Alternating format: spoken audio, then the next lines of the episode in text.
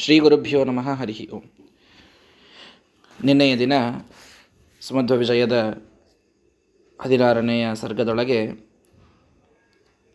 ಶಿಷ್ಯ ಶ್ರೀಮದಾಚಾರ್ಯರ ಶಿಷ್ಯ ಅದ್ಭುತವಾಗಿ ಶ್ರೀಮದಾಚಾರ್ಯರ ವರ್ಣನೆಯನ್ನು ಮಾಡಿ ಆದಮೇಲೆ ನಾರಾಯಣ ಪಂಡಿತಾಚಾರ್ಯರು ಒಂದು ವಿಶೇಷವಾದ ಮಾತು ಹೇಳಿದರು. ಈ ಎಲ್ಲ ವರ್ಣನೆ ಭೂಮಿ ಮೇಲಷ್ಟೇ ನಡೆದಿರಲಿಲ್ಲ, ಇದು ದೇವಲೋಕದಲ್ಲಿ ಗಂಧರ್ವರು ಗಾನ ಮಾಡ್ತಾ ಇದ್ದರು.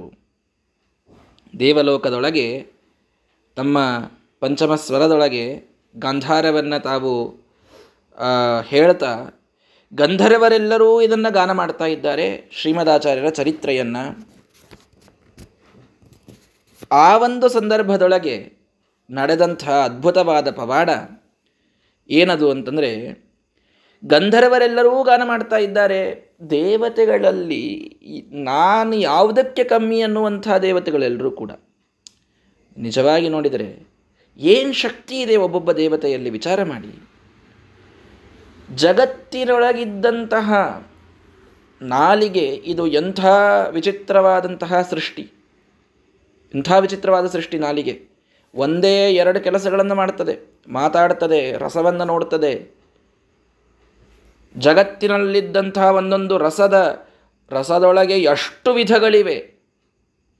ನಾನೊಂದು ಸಲ ಹೇಳಿದ್ದೆ, ಇವತ್ತು ಟೀಕಾಕೃತ್ಪಾದರ ಪೂರ್ವಾರಾಧನೆ, ಶ್ರೀಮನ್ಯಾಯಸುಧೆಯ ಅದ್ಭುತವಾದ ಸ್ಮರಣೆಯನ್ನು ನಾವು ಮಾಡೋದಾದರೆ, ಮೊದಲೊಮ್ಮೆ ಹೇಳಿದ್ದೇನೆ, ನ್ಯಾಯಸುಧೆಯೊಳಗೆ ಒಂದು ಸಿಹಿತನ ಅಂತೇನಿದೆ, ಒಂದು ಸಿಹಿ ಅನ್ನುವ ರಸ, ಈ ರಸದೊಳಗಿನ ಪ್ರಕಾರಗಳನ್ನು ಶ್ರೀಮದಾಚಾರ್ಯರು ಹೇಳಿದ್ದನ್ನು ಟೀಕಾಕೃತ್ಪಾದರು ವರ್ಣನೆ ಮಾಡಿದ್ದಾರೆ. ವಿಷದಂ ಕ್ಷೀರಮಾಧುರ್ಯಂ ಸ್ಥಿರ ಮಾಧ್ಯಸ್ಯ ತೈಕ್ಷ್ಣಕಂ ಗುಡಸ್ಯ ಪನಸಾದೀನಾಂ ನಿರ್ಹಾರೀತ್ಯಭಿಧೀಯತೆ ಅಂತ. ಇದು ಎಲ್ಲಿ ಮಾತಿದು? ಪಾಕಶಾಸ್ತ್ರ ಅಂತ ಒಂದು ಶಾಸ್ತ್ರ, ಅಲ್ಲಿ ಮಾತು ಸುಧಾದೊಳಗೆ ಬರುತ್ತದೆ. ಹಾಲಿನ ಸಿಹಿಗೆ ವಿಷದ ಅಂತ ಹೆಸರು, ತುಪ್ಪದ ಸಿಹಿಗೆ ಸ್ಥಿರ ಅಂತ ಹೆಸರು, ಬೆಲ್ಲದ ಸಿಹಿಗೆ ತೀಕ್ಷ್ಣಕ ಅಂತ ಹೆಸರು, ಫಲಗಳಲ್ಲಿದ್ದ ಸಿಹಿಗೆ ನಿರ್ಹಾರಿ ಅಂತ ಹೆಸರು. ಹೀಗೆ ಒಂದು ಸಿಹಿಯೊಳಗೆ ಇಷ್ಟು ವಿಧಗಳು. ಒಂದು ಖಾರ ಪುಡಿಯ ಖಾರ ಬೇರೆ, ಮೆಣಸಿನಕಾಯಿ ಖಾರ ಬೇರೆ, ವ್ರತ ನಡೆದಿದೆ ಮೆಣಸಿನ ಖಾರ ಬೇರೆ, ಶುಂಠಿ ಪುಡಿ ಖಾರ ಬೇರೆ. ಒಂದು ಹುಳಿ, ಆ ಹುಳಿಯೊಳಗೆ ಲಿಂಬೆ ಹಣ್ಣಿನ ಹುಳಿ ಬೇರೆ, ಮಾವಿನಕಾಯಿಯ ಹುಳಿ ಬೇರೆ, ನೆಲ್ಲಿಕಾಯಿಯ ಹುಳಿ ಬೇರೆ. ಎಲ್ಲ ಹುಳಿಗಳೊಳಗೆ ಪ್ರಕಾರಗಳು, ಸಿಹಿಯೊಳಗೆ ಪ್ರಕಾರಗಳು. ಒಂದಿದ್ದಂತೆ ಇನ್ನೊಂದಿಲ್ಲ. ಹೋಗಲಿ, ಒಂದು ಲಿಂಬೆ ಹಣ್ಣಿನ ಹುಳಿಯೇ ಇನ್ನೊಂದು ಲಿಂಬೆ ಹಣ್ಣಿನಲ್ಲಿ ಇಲ್ಲ, ಒಂದು ನೆಲ್ಲಿಕಾಯಿಯ ಹುಳಿಯೇ ಮತ್ತೊಂದು ನೆಲ್ಲಿಕಾಯಿಯಲ್ಲಿ ಇಲ್ಲ, ಒಂದು ಉಪ್ಪು ಬೇರೆ ಬೇರೆ ಇದೆ. ಇಷ್ಟು ರಸಗಳ ಪ್ರಕಾರಗಳಿವೆ. ಇಂತಹ ಎಲ್ಲ ರಸಗಳ ಪ್ರಕಾರಗಳನ್ನು ಇಟ್ಟ ತಕ್ಷಣದಲ್ಲಿ ಗುರುತು ಮಾಡುವಂತಹ ಶಕ್ತಿ ನಾಲಿಗೆಗೆ ಇದೆ. ನಾಲಿಗೆಯ ಶಕ್ತಿಯನ್ನು ನೋಡಿ ಎಂಥದ್ದು, ಇಟ್ಟ ತಕ್ಷಣದೊಳಗೆ ಗೊತ್ತು ಮಾಡ್ತದೆ ಇದು ಈ ರಸ ಇದು ಅಂತ. ಇಂಥ ಅದ್ಭುತವಾದ ಸೃಷ್ಟಿ ಇದು ನಾಲಿಗೆ. ಈ ನಾಲಿಗೆಗೆ ಅಭಿಮಾನಿಯಾದ ವರುಣ ಏನವನ ಕೈಯೊಳಗೆ ಇದೆ ಅಂತಂದರೆ, ಒಬ್ಬ ಮನುಷ್ಯನ ಒಂದು ನಾಲಿಗೆಯ ಬಗ್ಗೆ ನಾವು ಮಾತಾಡ್ತಾ ಇದ್ದೇವೆ. ಕೋಟ್ಯಾವಧಿ ಜನಸಂಖ್ಯೆಯಲ್ಲಿ ಮನುಷ್ಯರು, ಇನ್ನನೇಕ ಕೋಟಿ ಕೋಟಿ ಜೀವರಾಶಿಗಳು, 84 ಲಕ್ಷ ಯೋನಿಗಳಿಗೆಲ್ಲದಕ್ಕೂ ನಾಲಿಗೆ ಇದೆ, ಅರ್ಥಾತ್ ರಸವನ್ನು ಗ್ರಹಿಸುವ ಶಕ್ತಿ ಇದೆ. ಆ ಎಲ್ಲ ಜೀವರಾಶಿಗಳ ರಸಕ್ಕೆ ಅಭಿಮಾನಿಯಾಗಿ ಒಬ್ಬನೇ ಒಬ್ಬ ದೇವತೆ ಇದ್ದಾನೆ, ವರುಣ. ಅವನ ಶಕ್ತಿಯಷ್ಟು ವಿಚಾರ ಮಾಡಿ, ಎಂಥ ಶಕ್ತಿ ಅವನದು. ಪ್ರಾಯ ಎಲ್ಲ ಪ್ರಾಣಿಗಳಿಗೆ ಕಣ್ಣಿದೆ, ಎಲ್ಲರ ಕಣ್ಣಿನೊಳಗಿದ್ದು ಎಂಥ ಅದ್ಭುತವಾದ ಜಗತ್ತನ್ನು ತೋರಿಸುವ ಶಕ್ತಿ ಒಬ್ಬ ಸೂರ್ಯನೊಳಗಿದೆ. ಕಣ್ಣಿಗೆ ಅಭಿಮಾನಿಯಾಗಿದ್ದಾನೆ ಸೂರ್ಯ, ಚಕ್ಷುರಿಂದ್ರಿಯಕ್ಕೆ ಅಭಿಮಾನಿ. ಒಬ್ಬ ಸೂರ್ಯನ ಶಕ್ತಿ ಎಷ್ಟು ಅಂತ ವಿಚಾರ ಮಾಡಿ.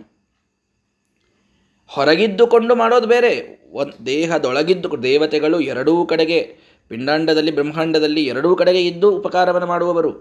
ಹೊರಗಿದ್ದ ಸೂರ್ಯನ ಉಪಕಾರ ಬೇರೆ, ಹೊರಗಿದ್ದು ಮಳೆ ಸುರಿಸುವ ವರುಣನ ಉಪಕಾರ ಬೇರೆ, ಒಳಗಿದ್ದುಕೊಂಡು ಮಾಡುವ ಉಪಕಾರ ಬೇರೆ. ಒಬ್ಬೊಬ್ಬ ದೇವತೆ ಅದ್ಭುತ ಸಾಮರ್ಥ್ಯವನ್ನು ಹೊಂದಿದಂಥವ. ಇಂದ್ರದೇವರಿಗಂತೂ ಏನು ಸಾಮರ್ಥ್ಯ ಬರದು, ಏನು ಸಾಮರ್ಥ್ಯ ಬರದು. ಸ್ವರ್ಗಾಧಿಪತಿಗಳು, ಸಮಗ್ರ ತ್ರೈಲೋಕ್ಯಕ್ಕೆ ತಾವು ಸ್ವಾಮಿಯವರು. ಒಬ್ಬ ಇಂದ್ರ, ಒಬ್ಬ ವರುಣ, ಒಬ್ಬ ಅಗ್ನಿ. ಒಬ್ಬೊಬ್ಬ ದೇವತೆಯ ಸಾಮರ್ಥ್ಯ ಇಷ್ಟು ಅದ್ಭುತವಾಗಿದ್ದಾಗ ಒಂದು ದೊಡ್ಡ ಸಭೆಯಲ್ಲಿ ನಾನು ಯಾರಿಗಿಂತ ಕಡಿಮೆ ಅನ್ನುವಂಥ ರೀತಿಯೊಳಗೆ ಎಲ್ಲ ದೇವತೆಗಳು ಕೂತಂತಹ ಸಂದರ್ಭ, ಆ ಸಂದರ್ಭದೊಳಗೆ ಇವರು ಗಂಧರ್ವರು ಬಂದು ಒಬ್ಬ ವ್ಯಕ್ತಿ ಭೂಮಿ ಮೇಲೆ ಜನ್ಮ ತಾಳಿದ ಒಬ್ಬ ವ್ಯಕ್ತಿ, ಆ ವ್ಯಕ್ತಿಯನ್ನು ಹೊಗಳುತ್ತಾ ಅವನ ಬಗ್ಗೆ ಗಾನ ಮಾಡ್ತಾ ಕೂತಿದ್ದಾರೆ. ಯಾಕೆ ಅದನ್ನು ಕೇಳ್ತಾ ದೇವತೆಗಳು ಕೂಡಬೇಕು ಅಂತ ಒಮ್ಮೆ ವಿಚಾರ ಮಾಡಿ. ಒಬ್ಬರೂ ಶಕ್ತಿಯಲ್ಲಿ ಕಡಿಮೆ ಇಲ್ಲದವರು, ಅಂಥವರ ದೊಡ್ಡದಾದ ಸಭೆ, ಎಲ್ಲ ದೊಡ್ಡ ದೊಡ್ಡ ಪ್ರೈಮ್ ಮಿನಿಸ್ಟರ್ಗಳ ಸಭೆಯೊಳಗೆ ಚರ್ಚೆ ಆಗಬಹುದು, ಇದನ್ನು ಮಾಡಬೇಕಾ ಅದನ್ನು ಮಾಡಬೇಕಂತ. ಒಬ್ಬ ವ್ಯಕ್ತಿ ಬಗ್ಗೆ ನಾವು ಹಾಡು ಹಾಡ್ತಾ ಕೂಡ್ತೀವಿ, ನೀವೆಲ್ಲ ಕೇಳ್ತಾ ಕೂಡ್ರಿ ಅಂತಂದ್ರೆ ಯಾವ ಪ್ರೈಮ್ ಮಿನಿಸ್ಟರ್ ಕೂಡ್ತಾನೆ ರೀ? ಯಾವನ ಯಾಕೆ ಕೂಡ್ತಾನೆ? ನಾರ್ಮಲ್ ಆದ ಒಂದು ಸಂಸ್ಥೆ ಒಳಗೆ ಒಂದು ಚರ್ಚಾ ನಡೆದಾಗ್ಲೇ ಚರ್ಚಾ ಕೂಡ್ತೀವಿ, ಬೇಕಾದರೆ ಯಾರನ್ನಾದರೂ ಒಬ್ಬರನ್ನ ಹೊಗಳೋದಿತ್ತು ಅಂತಂದರೆ ಕೂಡುವುದಿಲ್ಲ ಅಂತಂತಾರೆ. ಅಂಥದ್ದೊಂದು ದೊಡ್ಡ ಸಭೆ, ಅದು ಇಂದ್ರಾದಿ ದೇವತೆಗಳ ಸಭೆ. ಅಲ್ಲಿ ಗಂಧರ್ವರು ಬಂದು ಒಬ್ಬ ವ್ಯಕ್ತಿ, ಅದು ಯಾವನ ಭೂಮಿ ಮೇಲೆ ಹುಟ್ಟಿ ಅಲ್ಲಿ ಕೆಲಸ ಮಾಡಿ ಒಂದು 4 ಗ್ರಂಥಗಳನ್ನು ಬರೆದಿದ್ದಾರೆ, ಅವರ ಹಾಡು ಹಾಡ್ತಾ ಇದ್ದರೆ ಇವರು ಕೇಳ್ತಾರೆ ಅಂತನ್ನೋದು ಇದು ಹೇಗೆ ಕೂಡುತ್ತದೆ ಅಂದರೆ ಇದು ಕೂಡುತ್ತದೆ. ಯಾಕೆ ಆ ಮಹಿಮೆ ಎಷ್ಟು ಅದ್ಭುತವಾಗಿತ್ತು ಅಂದರೆ ಕೇವಲ ಕೇಳಿದರು ಅಂತಿಲ್ಲ. ಮುಂದಿನ ಕಥೆ ನೋಡಿದಾಗ ಎಂಥದ್ದನ್ನು ಅವರು ಕೇಳಿದರು, ಹೇಗೆ ಕೇಳಿದರು. ಆ ನಮ್ರೈಹಿ ಸುಮುಕುಟ ಮೌಲಿಭಿಹಿ, ತಮ್ಮ ಆ ಹಾಡು ಹಾಡಬೇಕಾದ ಗಂಧರ್ವರು ದಶಧಿಷಣಾರ್ಯ ವರ್ಯ ಚರ್ಯ, ದಶಧಿಷಣರು ಪೂರ್ಣಪ್ರಜ್ಞರ ಶ್ರೇಷ್ಠವಾದ ಚರ್ಯೆಯನ್ನು ಅವರು ಗಾನ ಮಾಡಬೇಕಾದಾಗ ಎಲ್ಲರ ತಲೆಬಾಗಿತ್ತಂತೆ. ತಮ್ಮ ಮುಕುಟದಿಂದ ಕೂಡಿದ ಅಂದರೆ ಭಾರಿ ಭಾರಿ ಕಿರೀಟಗಳ ತಲೆಗಳೆಲ್ಲ ಬಾಗಿದ್ವಂತೆ. ಕರಾಗ್ರೈಹಿ ಆತಾಮ್ರೈಹಿ ಪ್ರತಿಕಲಿತೈಹಿ, ಕೆಂಪಾದಂತಹ ಕೈಗಳು, ಎಲ್ಲರದು ಕೆಂಪಾದ ಕೈಗಳು, ಒಂದೊಂದು ಕೈಗಳು ಕೂಡ, ಎಲ್ಲರ ಕೈಗಳು ಹೀಗೆ ಗಟ್ಟಿಯಾಗಿ ಅಂಜಲಿ ಬಂಧದಲ್ಲಿ ಇದ್ದುವಂತೆ. ಸುಸ್ಮಿತೈಹಿ ಮುಖಾಬ್ಜೈಹಿ, ಎಲ್ಲರ ಮುಖದ ಮೇಲೆ ನಗುವಿದೆ.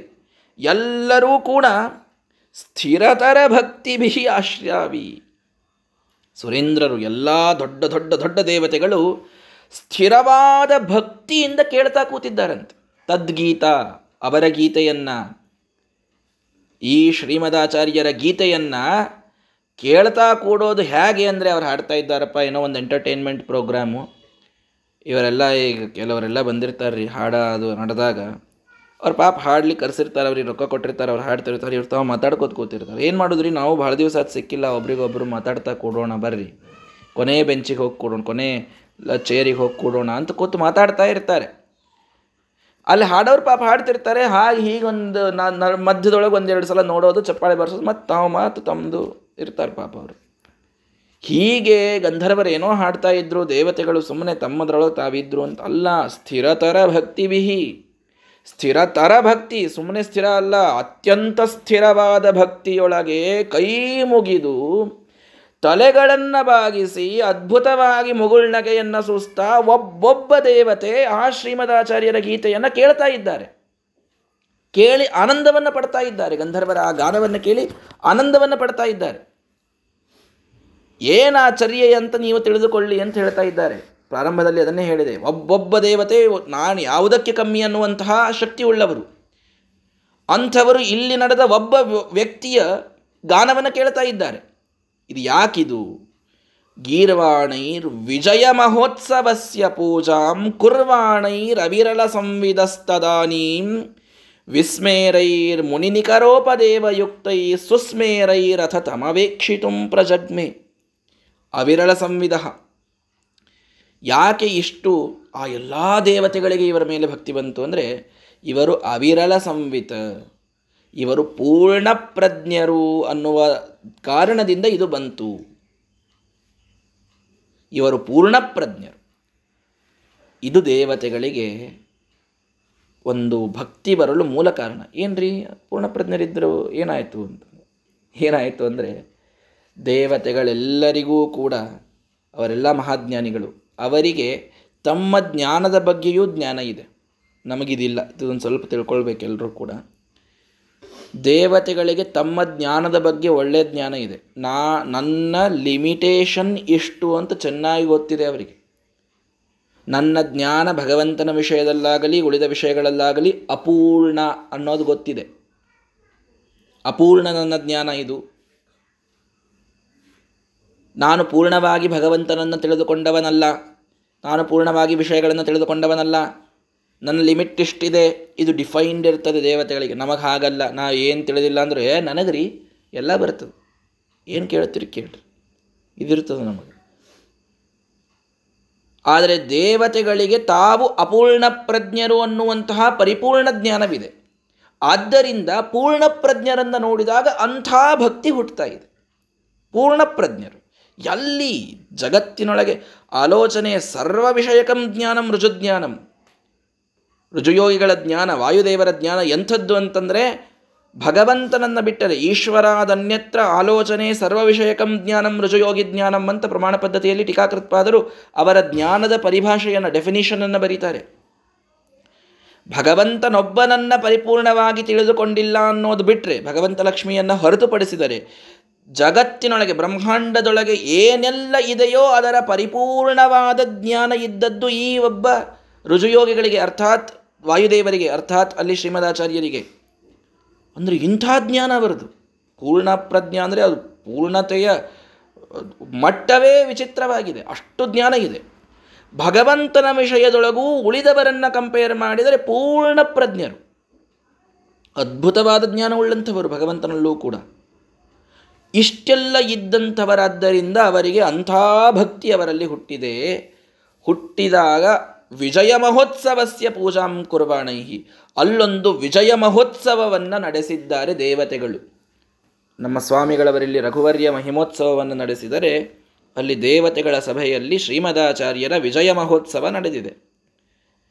ವಿಜಯ ಮಹೋತ್ಸವ ಅಂತಂತಂದರೆ ಶ್ರೀಮದಾಚಾರ್ಯರ ಅವತಾರದ ಕಾರ್ಯ ಇದು ಮುಗೀತಾ ಬಂದಿದೆ. ಮುಗಿಯುವ ಸಂದರ್ಭದೊಳಗೆ ಇವರು ಮಾಡಿದಂತಹ ವಿಜಯಗಳನ್ನು ಅವರು ಮಹೋತ್ಸವವಾಗಿ ಆಚರಿಸ್ತಾ ಇದ್ದಾರೆ ದೇವತೆಗಳೆಲ್ಲರೂ. ಅಲ್ಲಿ ಸೆಲೆಬ್ರೇಷನ್ ನಡೆದಿದೆ ಸ್ವರ್ಗದಲ್ಲಿ. ಏನು ಅದ್ಭುತವಾದ ವಿಜಯ! ಏನು ಪ್ರಾರಂಭದಲ್ಲಿ ಸಣ್ಣವರಿದ್ದಾಗಲಿಂದಲೇ ಯಾವಾಗ ಅಲ್ಲಿ ಶಿವ ಕಿಲ ಧೌತಪಟೋದ್ಭ ಶಿವಪದ ಕಿಲ ಧೌತಪಟೋದ್ಭವ ಅಲ್ಲಿಯಿಂದ ಪ್ರಾರಂಭ ಆಗಿತ್ತದು. ಒಬ್ಬ ಶಿವಾಚಾರ್ಯ ಅನ್ನುವಂತಹ ವ್ಯಕ್ತಿಯನ್ನು ಅಲ್ಲಿ ಹೋಗಿ ಅವನು ಮಾಡಿದ ತಪ್ಪು ಅರ್ಥಗಳಿಗೆ 3 ವರ್ಷದವರಿದ್ದಾಗ, 3ನೇ ಸರ್ಗದಲ್ಲಿ ಬರುವುದು, ಅಲ್ಲಿ ಅಲ್ಲಿ ಅವನಿಗೆ ಎಲ್ಲ ಸರಿಯಾದಂತಹ ಅರ್ಥವನ್ನು ತಿಳಿಸಿ ಬಂದಿದ್ದರಲ್ಲಿ ಅಲ್ಲಿಯಿಂದ ಪ್ರಾರಂಭವಾದ ವಿಜಯ. ಮಹಿಮೆಗಳು ಕೂಸಿದ್ದಾಗ ಹುರುಳೆ ಕಾಳುಗಳನ್ನು ತಿಂದು ಚೀರ್ಣ ಮಾಡಿಕೊಂಡಂಥವರು, ಅಲ್ಲಿಯಿಂದ ಪ್ರಾರಂಭವಾದ ಪವಾಡಗಳು. ಮುಂದೆ ಗೆದ್ದದ್ದು ಎಷ್ಟು ಜನರನ್ನು, ಆಶ್ರಮವಾದ ಹೊಸದಿನೊಳಗೇನೆ 9-10 ವರ್ಷದವರಿದ್ದಾಗ ವಾದಿಸಿಂಹ ಬುದ್ಧಿಸಾಗರರು ಬಂದು ಹೋಗಿದ್ದಾರೆ. ಮುಂದೆ ವಾದಿಗಳ ದೊಡ್ಡ ದೊಡ್ಡ ದೊಡ್ಡ ತಂಡಗಳು ಬಂದಿವೆ. ವಿಷ್ಣು ಸಹಸ್ರನಾಮದ 1,000 ನಾಮಗಳಿಗೆ ಒಂದೊಂದಕ್ಕೂ 100 ಅರ್ಥ ಅಂತ ಹೇಳಿ ವಿಶ್ವಪದದ 100 ಅರ್ಥಗಳನ್ನು ತಿಳಿಸಿದ್ದಾರೆ. ಅಲ್ಲಿಯ ಎಲ್ಲ ಜನರು ನತಮಸ್ತಕರಾಗಿ ಕ್ಷಾಮ್ಯ ಸೌಮ್ಯ ಸಕಲಜ್ಞ ನಮಸ್ತೆ ಅಂತ ತಾವು ಬಂದು ದೇವತಾಸು ಅಸುಲಭಂ ಪ್ರತಿಭಾತೆ ಮಾನುಷೇಶು ಚಪಲೇಶು ಕಥಾಕ ಅಂತ ಅವರೆಲ್ಲರೂ ಬಂದು ನಮಸ್ಕಾರ ಮಾಡಿದ್ದಾರೆ. ದೇವತೆಗಳಲ್ಲೂ ಸಿಗದಂತಹ ಪ್ರತಿಭೆ ನಿಮ್ಮದು ಅಂತ ಈ ಒಂದು ವಿಜಯ ಮಹೋತ್ಸವ ನಡೆದಿದೆ. ಅಲ್ಲಿ ಒಂದೊಂದನ್ನು ನೆನಪಿಸಿಕೊಳ್ತಾ ಇದ್ದಾರಂತೆ ದೇವತೆಗಳು. ಏನೆಲ್ಲ ಮಾಡಿದರು ಶ್ರೀಮದಾಚಾರ್ಯರು ಈ ಒಂದು 70-80 ವರ್ಷದ ಕಾಲದೊಳಗೆ, ಎಷ್ಟೆಲ್ಲ ವಿಜಯಗಳು ನಡೆದು ಹೋದವು. ಸಾಕ್ಷಾತ್ ವೇದವ್ಯಾಸ ದೇವರ ದರ್ಶನವಾಗಿದೆ, ನರನಾರಾಯಣನ ದರ್ಶನವಾಗಿದೆ. ಅಲ್ಲಿ ಹೋಗಿ ತಾವು ಸೂತ್ರಭಾಷ್ಯಕ್ಕಾಗಿ ಒಂದು ಆಜ್ಞೆಯನ್ನು ಪಡೆದುಕೊಂಡು ಬಂದಿದ್ದಾರೆ. ಅದಕ್ಕೂ ಮೊದಲು ಗೀತಾಭಾಷ್ಯದ ರಚನೆಯನ್ನು ಮಾಡಿದ್ದಾರೆ. ಬದರೀನಾರಾಯಣನಿಂದ ಪೃಥಿವ್ಯಾ ಸ್ಫಾಲನಂ ಮತ್ತೆ ಹೇಳಿ ಅಂತ ಭಗವಂತ ಇವರ ಅನುವಾದಕ್ಕೆ ಮೆಚ್ಚಿದ್ದಾನೆ. ವಿಜಯ ಮಹೋತ್ಸವ, ವಿಜಯನ ಮಹೋತ್ಸವವನ್ನು ಮಾಡಿದ್ದಾರೆ. ವಿಜಯ ಅಂದರೆ ಪರಮಾತ್ಮ, ವಿಜಯ ಮಾಡಿದ ಮಹೋತ್ಸವವನ್ನು ನೆನೆಸಿದ್ದಾರೆ. ಭಗವಂತ ತಾನು ಕುಣಿದಿದ್ದಾನೆ ಇವರ ಆ ಅರ್ಥಗಳಿಗೆ. ವೇದವ್ಯಾಸ ದೇವರು ಸಮ್ಮತಿಯನ್ನು ಸೂಚಿಸಿದ್ದಾರೆ. ನರನಾರಾಯಣ ದೇವರು ಆಶೀರ್ವಾದವನ್ನು ಮಾಡಿ ಮುಂದಿನ ಆಜ್ಞೆಯನ್ನು ಮಾಡಿದ್ದಾರೆ. ಇಂಥ ಅದ್ಭುತವಾದ ಚರ್ಯೆ ಅದನ್ನು ಒಂದೊಂದಾಗಿ ಕೇಳ್ತಾ 10ನೇ ಸರ್ಗದಲ್ಲಿ ಎಂಥ ಪವಾಡಗಳೆಲ್ಲ ಬಂದು ಹೋದವು. ಏನೆಂಥ ಮೋಕ್ಷ ಅಂತ ಹೇಳಿದರು. ಅವರಿಗೆ ಎಷ್ಟು ಪೀಡೆಗಳನ್ನು ಕೊಡಲಿಕ್ಕೆ ಪದ್ಮತೀರ್ಥ, ಪುಂಡರೀಕಪುರಿ ಮೊದಲಾದವರೆಲ್ಲರೂ ನೋಡ್ತಾರೆ. ಎಲ್ಲ ಮಾಟ ಮಂತ್ರಗಳಿಗೆ ಇವರು ವಿಜಯವನ್ನು ಸಾಧಿಸಿದರು. ಜಯಸಿಂಹಾದಿ ರಾಜರನ್ನು ತಾವು ಗೆದ್ದು ನಿಂತರು. ತ್ರಿವಿಕ್ರಮ ಪಂಡಿತಾಚಾರ್ಯರಂತೂ ಸಪ್ತಾಷ್ಟಾನಿ ದಿನಾನ್ಯೇವಂ ವಾದಂ ಕೃತ್ವಾ ಸಹ ಮುನಾ ನಿರುತ್ತರಂ ತಂ ನಿಶ್ಚೋದ್ಯಂ ಚಕ್ರೇ ಚಕ್ರಾಯುಧ ಪ್ರಿಯ. 15 ದಿನ ತ್ರಿವಿಕ್ರಮ ಪಂಡಿತಾಚಾರ್ಯರ ವಾದ ಅಂದರೆ ಈ ಒಂದು ವಿಜಯ ಮಹೋತ್ಸವ ಇದು ಎಲ್ಲಕ್ಕಿಂತಲೂ ವಿಶಿಷ್ಟವಾದದ್ದು. ಅಂಥ ವಿಜಯ ಮಹೋತ್ಸವ ನಡೆದಿದೆ. ತ್ರಿವಿಕ್ರಮ ಪಂಡಿತಾಚಾರ್ಯರನ್ನು ಗೆದ್ದಿದ್ದಾರೆ. ಎಲ್ಲರನ್ನ ಗೆದ್ದು ಎಲ್ಲ ಶಿಷ್ಯರನ್ನು ಬೆಳೆಸಿಕೊಂಡು ಎಲ್ಲ ಕಡೆಗೆ ತಾವು ಭಗವಂತನ ಸರ್ವೋತ್ತಮತ್ವದ ಸ್ಥಾಪನೆಯನ್ನು ಮಾಡಿದ್ದಾರೆ. ಯಾಕೆ ದೇವತೆಗಳಿಗೆ ಅಷ್ಟು ಖುಷಿಯಾಗ್ತಾ ಇದೆ ಅಂದರೆ ಇವರೇ ಬಂದು ಬೇಡಿದ್ರು. ಅಯಸ್ವಾಮಿನ್ ದುಷ್ಟಾನ್ ದಮಯ ದಮಯೌ ಯಕ್ತಮಚಿರಾತ್ ಗುಣಾನ್ ಗೂಢಾನ್ ವಿಷ್ಣೋಃ ಕಥಯ ಕಥಯ ಸ್ವಾನ್ ಪ್ರಮದಯನ್. ನಮಗೆ ಸಂತೋಷವನ್ನುಂಟು ಮಾಡಿ ಅಂತ ಪ್ರಾರ್ಥನೆ ಮಾಡಿದ್ರು ಅವರು. ಏನ್ರಿ ನಿಮಗೆ ಸಂತೋಷ ಉಂಟು ಮಾಡಲಿಕ್ಕೆ ಏನು ಮಾಡಬೇಕು? ವಿಷ್ಣೋರ್ ಗುಣಾನ್ ಕಥಯ ಕಥಯ. ಭಗವಂತ ನಿರ್ಗುಣ ಅಂತ ಹೇಳ್ತಾ ಇದ್ದಾರ್ರಿ, ಬಹಳ ಸಂಕಟ ಆಗ್ತಾ ಇದೆ. ನೀವು ಬಂದು ಎಲ್ಲ ಭಗವಂತನ ಗುಣಗಳನ್ನು ತಿಳಿಸ್ರಿ, ದುಷ್ಟರನ್ನ ದಮನವನ್ನು ಮಾಡಿರಿ, ಇದನ್ನು ನಮಗೆ ಆನಂದವಾಗ್ತದೆ. ಗುಣಾನ್ ಗೂಢಾನ್ ವಿಷ್ಣೋ ಕಥಯ ಕಥಯ ಸ್ವಾನ್ ಪ್ರಮದಯನ್. ತದಾನಂದಂ ತನ್ವನ್ನಿತಿ ಸುಮನಸಾಂ ಸೋನುಸರತಾಂ. ಸುಮನಸರು ಬಂದು, ದೇವತೆಗಳು ಬಂದು ಅನುಸರಿಸಿ ಈ ಒಂದು ಪ್ರಾರ್ಥನೆಯನ್ನು ಮಾಡಿದ್ದಕ್ಕೆ ಮುಂದೆ ನಡೆದಂತಹ ಅದ್ಭುತವಾದ ಈ ಚರ್ಯೆಯನ್ನು ನೋಡಿ ಈ ಒಂದು ವಿಜಯದ ಮಹೋತ್ಸವವನ್ನು ಸ್ವರ್ಗದೊಳಗೆ ಎಲ್ಲ ದೇವತೆಗಳು ಕೂಡ ವಿಸ್ಮೇರೈಹಿ, ವಿಸ್ಮಿತರಾದಂತಹ ಮುನಿಗಣ ದೇವತೆಗಣಗಣ ಉಪದೇವಯುಕ್ತೈಹಿ, ಉಪದೇವತೆಗಳು ಮುನಿಗಳು ಎಲ್ಲರ ಮಧ್ಯದೊಳಗೆ ದೊಡ್ಡದಾದ ಉತ್ಸವವನ್ನು ಆಚರಿಸಿ ಸುಸ್ಮೇರೈಹಿ ನಗನಗತಾ ತಮವೇಕ್ಷಿತುಂ ಪ್ರಜಗ್ಮೆ. ನೋಡಿಯೇ ಬಿಡೋಣ ನಡ್ರಿ ಪ್ರತ್ಯಕ್ಷವಾಗಿ ಅಂತೂ ಎಲ್ಲರೂ ಕೂಡ ಭೂಮಿಗೆ ಬರಲಿಕ್ಕೆ ಪ್ರಾರಂಭ ಮಾಡಿಬಿಟ್ಟಿದ್ದಾರೆ. ನೋಡ್ರಿ, ಶ್ರೀಮದಾಚಾರ್ಯರ ಚರ್ಯ ದೇವತೆಗಳನ್ನು ಭೂಮಿಗೆ ತಂದಂಥದ್ದು. ದೇವಾನುದೇವತೆಗಳು ತಾವು ತಮ್ಮ ದೇವತೆಗಳ ಸಭೆಯೊಳಗೆ ಅದ್ಭುತವಾಗಿ ಹಾಡಿ ಹೊಗಳಿದ್ದಲ್ದೇನೆ ಆ ಒಂದು ಭಕ್ತಿ ಎಷ್ಟು ಉದ್ರಿಕ್ತವಾಗಿದೆ ಅಂದರೆ ನೋಡಿಯೇ ಬಿಡೋಣ ನಡ್ರಿ, ಏನು ಮಾಡಲಿಕ್ಕತ್ತಾರೆ ಶ್ರೀಮದಾಚಾರ್ಯರು ಅಂತ ಆ ಸ್ವರ್ಗದಿಂದ ಎಲ್ಲರೂ ಇಳಿದು ಬರಲಿಕ್ಕೆ ಪ್ರಾರಂಭ ಮಾಡಿಬಿಟ್ರು. ಎಲ್ಲ ದೇವತೆಗಳು ಬರ್ತಾ ಇದ್ದಾರೆ. ವಿಜಯ ಮಹೋತ್ಸವ ಇದು ನೋಡ್ರಿ, ಏನೋ ಒಂದು ದೊಡ್ಡ ಎಲೆಕ್ಷನ್ ಗೆದ್ದಿರ್ತಾರೆ ಕೆಲವರು. ಗೆದ್ದಾಗ ಆಯಾ ಊರಿನೊಳಗೆ ಸಂಭ್ರಮಾಚರಿಸಲಾಯಿತು ಅಂತೆಲ್ಲ ಪೇಪರ್ನಾಗ ಬರ್ತಿರ್ತದೆ. ಆದರೆ ಅವರೆಲ್ಲರೂ ನಿಜವಾಗಿ ಗೆದ್ದವ್ರ ಕಡೆಗೆ ಹೋದರೆ ಅದರದ್ದೊಂದು ವಿಜಯ ಮತ್ತು ಬೇರೆಯೇ, ಆ ಒಂದು ಮಹೋತ್ಸವ ಬೇರೆಯೇ. ಹಾಗೆ ಇವರೆಲ್ಲರೂ ತಮ್ಮ ತಮ್ಮ ಸಭೆಯೊಳಗೆ ಏನೆಲ್ಲ ಮಾಡಿಕೊಂಡು ಶ್ರೀಮದಾಚಾರ್ಯ ನೋಡೇ ಬಿಡಬೇಕು, ಅವರ ಜೊತೆಗೇನೆ ಇದ್ದು ಮಹೋತ್ಸವವನ್ನು ಆಚರಿಸೋಣ ಅಂತ ಎಲ್ಲರೂ ಕೂಡ ಬಂದಿದ್ದಾರೆ. ಕೆಳಗಿಳಿದು ನೋಡ್ತಾರೆ ಶ್ರೀಮದಾಚಾರ್ಯರನ್ನು. ಎಲ್ಲ ದೇವತೆಗಳು ನೋಡುವಂತಹ ದೃಷ್ಟಿ ಎಂಥದ್ದು. ಒಂದೊಂದು ಮಾತು ಸುಮಧ್ವ ವಿಜಯ ನಮಗೆ ಎಷ್ಟು ಸಂದೇಶವನ್ನು ಕೊಡ್ತಾರೆ ಅಂದರೆ, ದೇವತೆಗಳು ಮೊದಲನೇ ದೃಷ್ಟಿ ಶ್ರೀಮದಾಚಾರ್ಯರ ಮೇಲೆ ಬಿದ್ದಾಗ ಅವರಿಗೆ ಅನಿಸಿದ್ದೇನು? ಆದರ್ಶಂ ಗುಣಗಣ ದರ್ಶನೇ ಮುರಾರೇಹೇ ಸಚ್ಛಾಸ್ತ್ರಂ ರಚಿತಮನೇನ ವರ್ಣಯಂತಹ ಪ್ರದ್ಯೋತೈರುಡುಪದವೀಂ ಪ್ರಸಾದಯಂತಹ ಪ್ರೈಕ್ಷಂತ ಪ್ರಚುರ ಮನೋವಿಲಾಸಮೇತೆ. ಮೊಟ್ಟ ಮೊದಲಿಗೆ ದೇವತೆಗಳು ಬಂದು ನೋಡಿದ್ದು ಶ್ರೀಮದಾಚಾರ್ಯರನ್ನ ಹೇಗೆ? ಗುಣಗಣ ದರ್ಶನೇ ಮುರಾರೇಹೇ ಆದರ್ಶಂ, ಭಗವಂತನ ಗುಣಗಳನ್ನು ನೋಡಲಿಕ್ಕೊಂದು ಕನ್ನಡಿ ಅಂತ ನೋಡಿದರಂತೆ. ಕನ್ನಡಿಯಲ್ಲಿ ಹೇಗೆ ಭಗವಂತ ಪ್ರತಿಬಿಂಬಿತನಾಗಬೇಕು, ನಾವು ಮುಂದೆ ನಿಂತರೆ ನಮ್ಮ ಪ್ರತಿಬಿಂಬ ಕನ್ನಡಿಯಲ್ಲಿ ಸ್ಪಷ್ಟವಾಗಿ ಮೂಡ್ತದಲ್ಲ, ಹಾಗೆ ದೇವತೆಗಳ ಪರಮಾತ್ಮನ ಒಂದೊಂದು ಗುಣ ಸ್ಪಷ್ಟವಾಗಿ ಕಾಣಬೇಕು ಅಂದರೆ ಇವರನ್ನು ನೋಡ್ರಿ ಶ್ರೀಮದಾಚಾರ್ಯನ, ದೇವರದ ಎಲ್ಲ ಗುಣ ನೋಡ್ದಂಗಾಯಿತು ಅಂತ. ದೇವತೆಗಳ ದೃಷ್ಟಿಯಲ್ಲಿ ಶ್ರೀಮದಾಚಾರ್ಯರು ಕಂಡದ್ದು ಹೇಗೆ ಅಂದರೆ ತ್ವಮೇವ ಪ್ರತ್ಯಕ್ಷಂ ಬ್ರಹ್ಮಾಸಿ ಅನ್ನುವ ದೃಷ್ಟಿಯಿಂದ ನೋಡಿದರು ಅವರು. ನಮಸ್ತೆ ವಾಯೋ ತ್ವಮೇವ ಪ್ರತ್ಯಕ್ಷಂ ಬ್ರಹ್ಮಾಸಿ, ನೀವೇ ನಮಗೆ ಪರಬ್ರಹ್ಮನ ಪ್ರತ್ಯಕ್ಷವಾದ ಸ್ವರೂಪರು. ಆಭಾಸಕೋಸ್ಯ ಪವನ ಪವನಸ್ಯ ರುದ್ರ ಅಂತ ತಿಳಿಸಿದಂತೆ ಭಗವಂತನ ನಿಜವಾದ ಪ್ರತಿಬಿಂಬ ಇದು ವಾಯುದೇವರು. ಶ್ರೀಮದಾಚಾರ್ಯರಲ್ಲಿ ಭಗವಂತನ ಎಲ್ಲ ಗುಣಗಳನ್ನು ಕನ್ನಡಿಯಷ್ಟು ಸ್ಪಷ್ಟವಾಗಿ ಕಂಡಿದ್ದಾರೆ ದೇವತೆಗಳು. ಬಂದು ನೋಡ್ತಾರೆ. ಸಚ್ಛಾಸ್ತ್ರಂ ರಚಿತಮನೇನ ವರ್ಣೆಯಂತಹ, ಇವರು ರಚಿಸಿದ ಶಾಸ್ತ್ರದ ವರ್ಣನೆಯನ್ನು ಮಾಡಲಿಕ್ಕತ್ತಾರೆ. ಇನ್ಯಾವುದರ ವರ್ಣನೆ ಭಾಳ ನಡೆದಿಲ್ಲ ಅಲ್ಲಿ. ವಿಜಯ ಮಹೋತ್ಸವ ಅಂತಂತಂದರೆ ಉಳಿದರ ವರ್ಣನೆ ಭಾಳ ನಡೀತಿರ್ತದೆ. ಕೆಲವೊಂದು ಕಡೆಗೆಲ್ಲ ವಿಜಯ ಮಹೋತ್ಸವ ಅಂತ ಹಾಕ್ಕೊಳ್ತಾರೆ. ಅಲ್ಲಿ ಜ್ಞಾನದ ಬಗ್ಗೆ ಶಾಸ್ತ್ರದ ಬಗ್ಗೆ ಏನೇನೇನೇನೂ ಸಂಬಂಧ ಇರುವುದಿಲ್ಲ. ಯಾರೋ ಒಬ್ಬ ವ್ಯಕ್ತಿಯ ವೈಭವೀಕರಣ, ಕೆಲವು ಫೆನೆಟಿಸಮ್ಗಳನ್ನೇ ಅತಿಯಾಗಿ ಸೆಲೆಬ್ರೇಟ್ ಮಾಡೋದು, ಇದೇ ನಡೆದಿರ್ತದೆ. ತತ್ವ ಚವನವಾಗಿ ಅದು ತುಳಿದು ಹಾಕ್ತಾ ಇರೋದನ್ನು ಕೆಲವರು ನೋಡ್ತಿರೋದಿಲ್ಲ. ಹಾಗಲ್ಲ ಇಲ್ಲಿ. ಸಚ್ಛಾಸ್ತ್ರಂ ರಚಿತಮನೇನ ವರ್ಣಯಂತ ವಿಜಯ ಮಹೋತ್ಸವದ ಮೂಲ ಕಾರಣ ಶ್ರೀಮದಾಚಾರ್ಯರ ಶಾಸ್ತ್ರದ ರಚನೆ ಅಂತ ಆ ಎಲ್ಲ ದೇವತೆಗಳು ಮಾಡ್ತಾ ಇದ್ದಾರೆ. ತತ್ವ ಮೇಲೆ ಬಂದಿತು ಅನ್ನುವುದಕ್ಕೆ ವಿಜಯ ಮಹೋತ್ಸವ. ವಿಜಯವನ್ನು ಯಾವಾಗ ಆಚರಿಸಬೇಕು ಅಂತ ನಿಜವಾಗಿ ತೋರಿಸಿಕೊಟ್ಟರು ಶ್ರೀಮದಾಚಾರ್ಯರ ಆ ವಿಷಯದಲ್ಲಿ ಎಲ್ಲ ದೇವತೆಗಳು.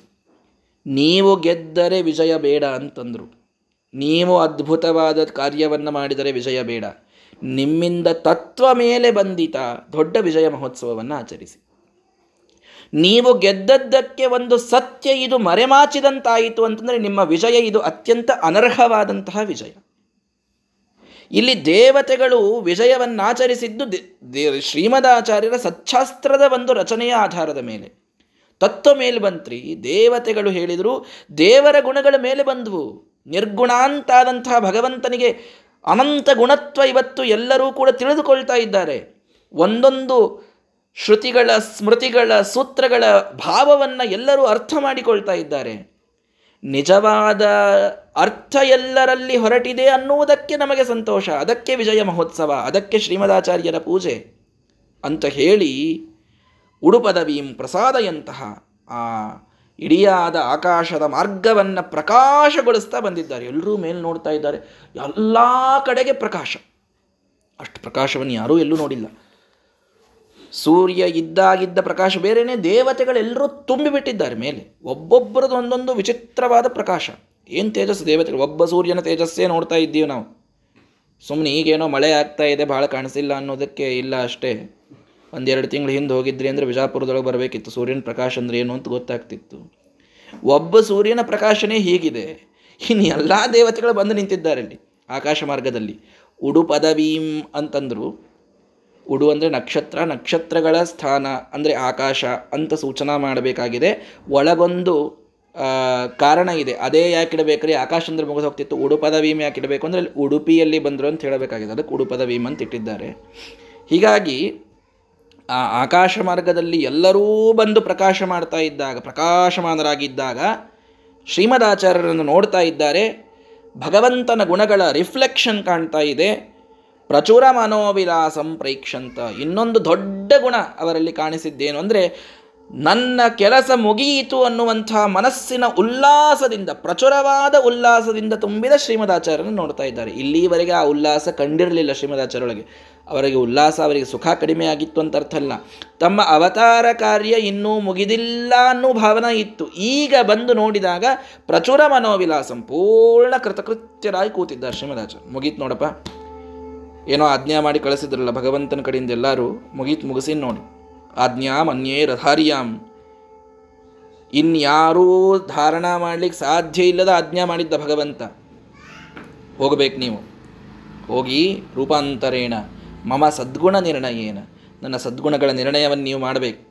ಸರ್ವಜ್ಞ ಮಾನ್ಯ ಮಾನವೇಕ್ಷ, ಇನ್ಯಾರನ್ನೂ ನೋಡದೆ, ಸಕಾರ್ಯ ವೀರ್ಯಂ, ಇವರೊಬ್ಬರೇ ನನ್ನ ಕಾರ್ಯದಲ್ಲಿ ಪೂರ್ಣವಾಗಿ ಮುಗಿಸ್ಕೊಂಡು ಬರಲಿಕ್ಕೆ ಸಾಧ್ಯ ಅನ್ನೋದನ್ನು ತಿಳ್ಕೊಂಡಂಥ ಭಗವಂತ ಭುವನ ಜೀವನ ಮಾವ ಭಾಷೆ, ಆ ವಾಯುದೇವರಿಗೆ ಈ ಆಜ್ಞೆಯನ್ನು ಮಾಡಿದ್ದ.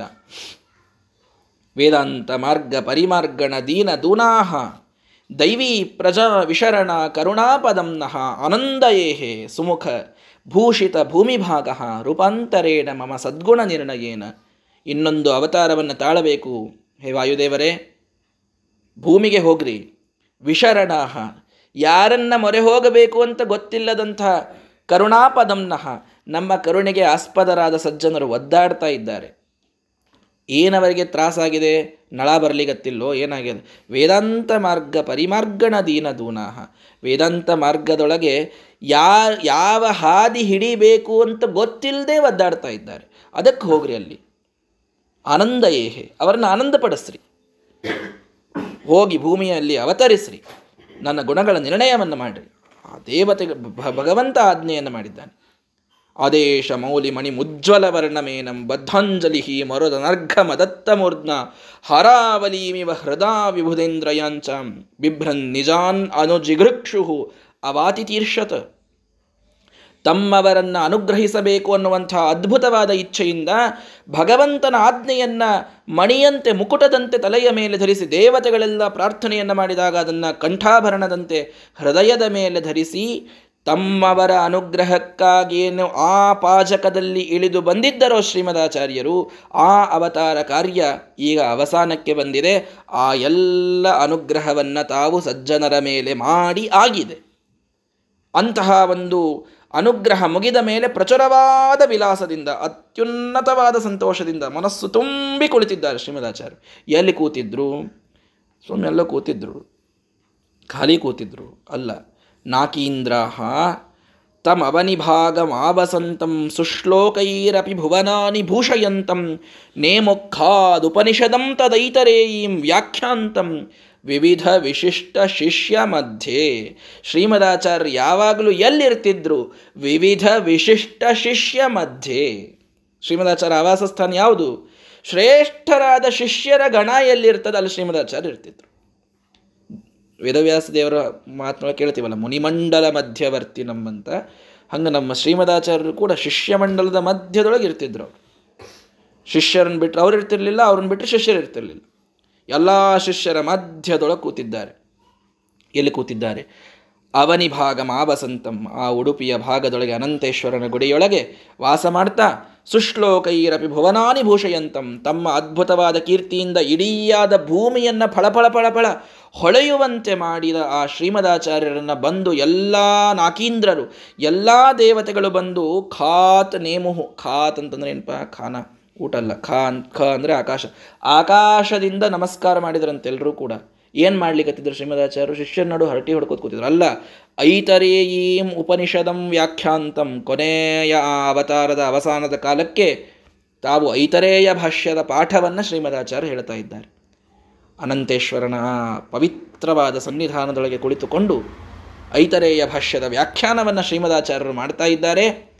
ಅಂತಹ ಅದ್ಭುತವಾದ ವ್ಯಾಖ್ಯಾನ, ಅದು ವಿಶಿಷ್ಟವಾದ ಶಿಷ್ಯರ ಗಣ ಇದೆ, ಸಾಕಷ್ಟು ಜನ ಅಲ್ಲಿ ಕುಳಿತಿದ್ದಾರೆ.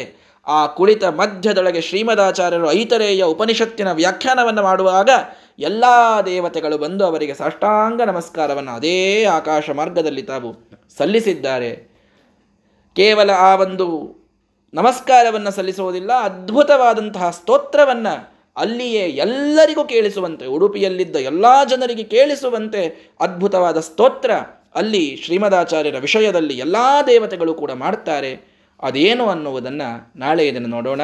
ಶ್ರೀಕೃಷ್ಣಾರ್ಪಣಮಸ್ತು. ಹರಯೇ ನಮಃ.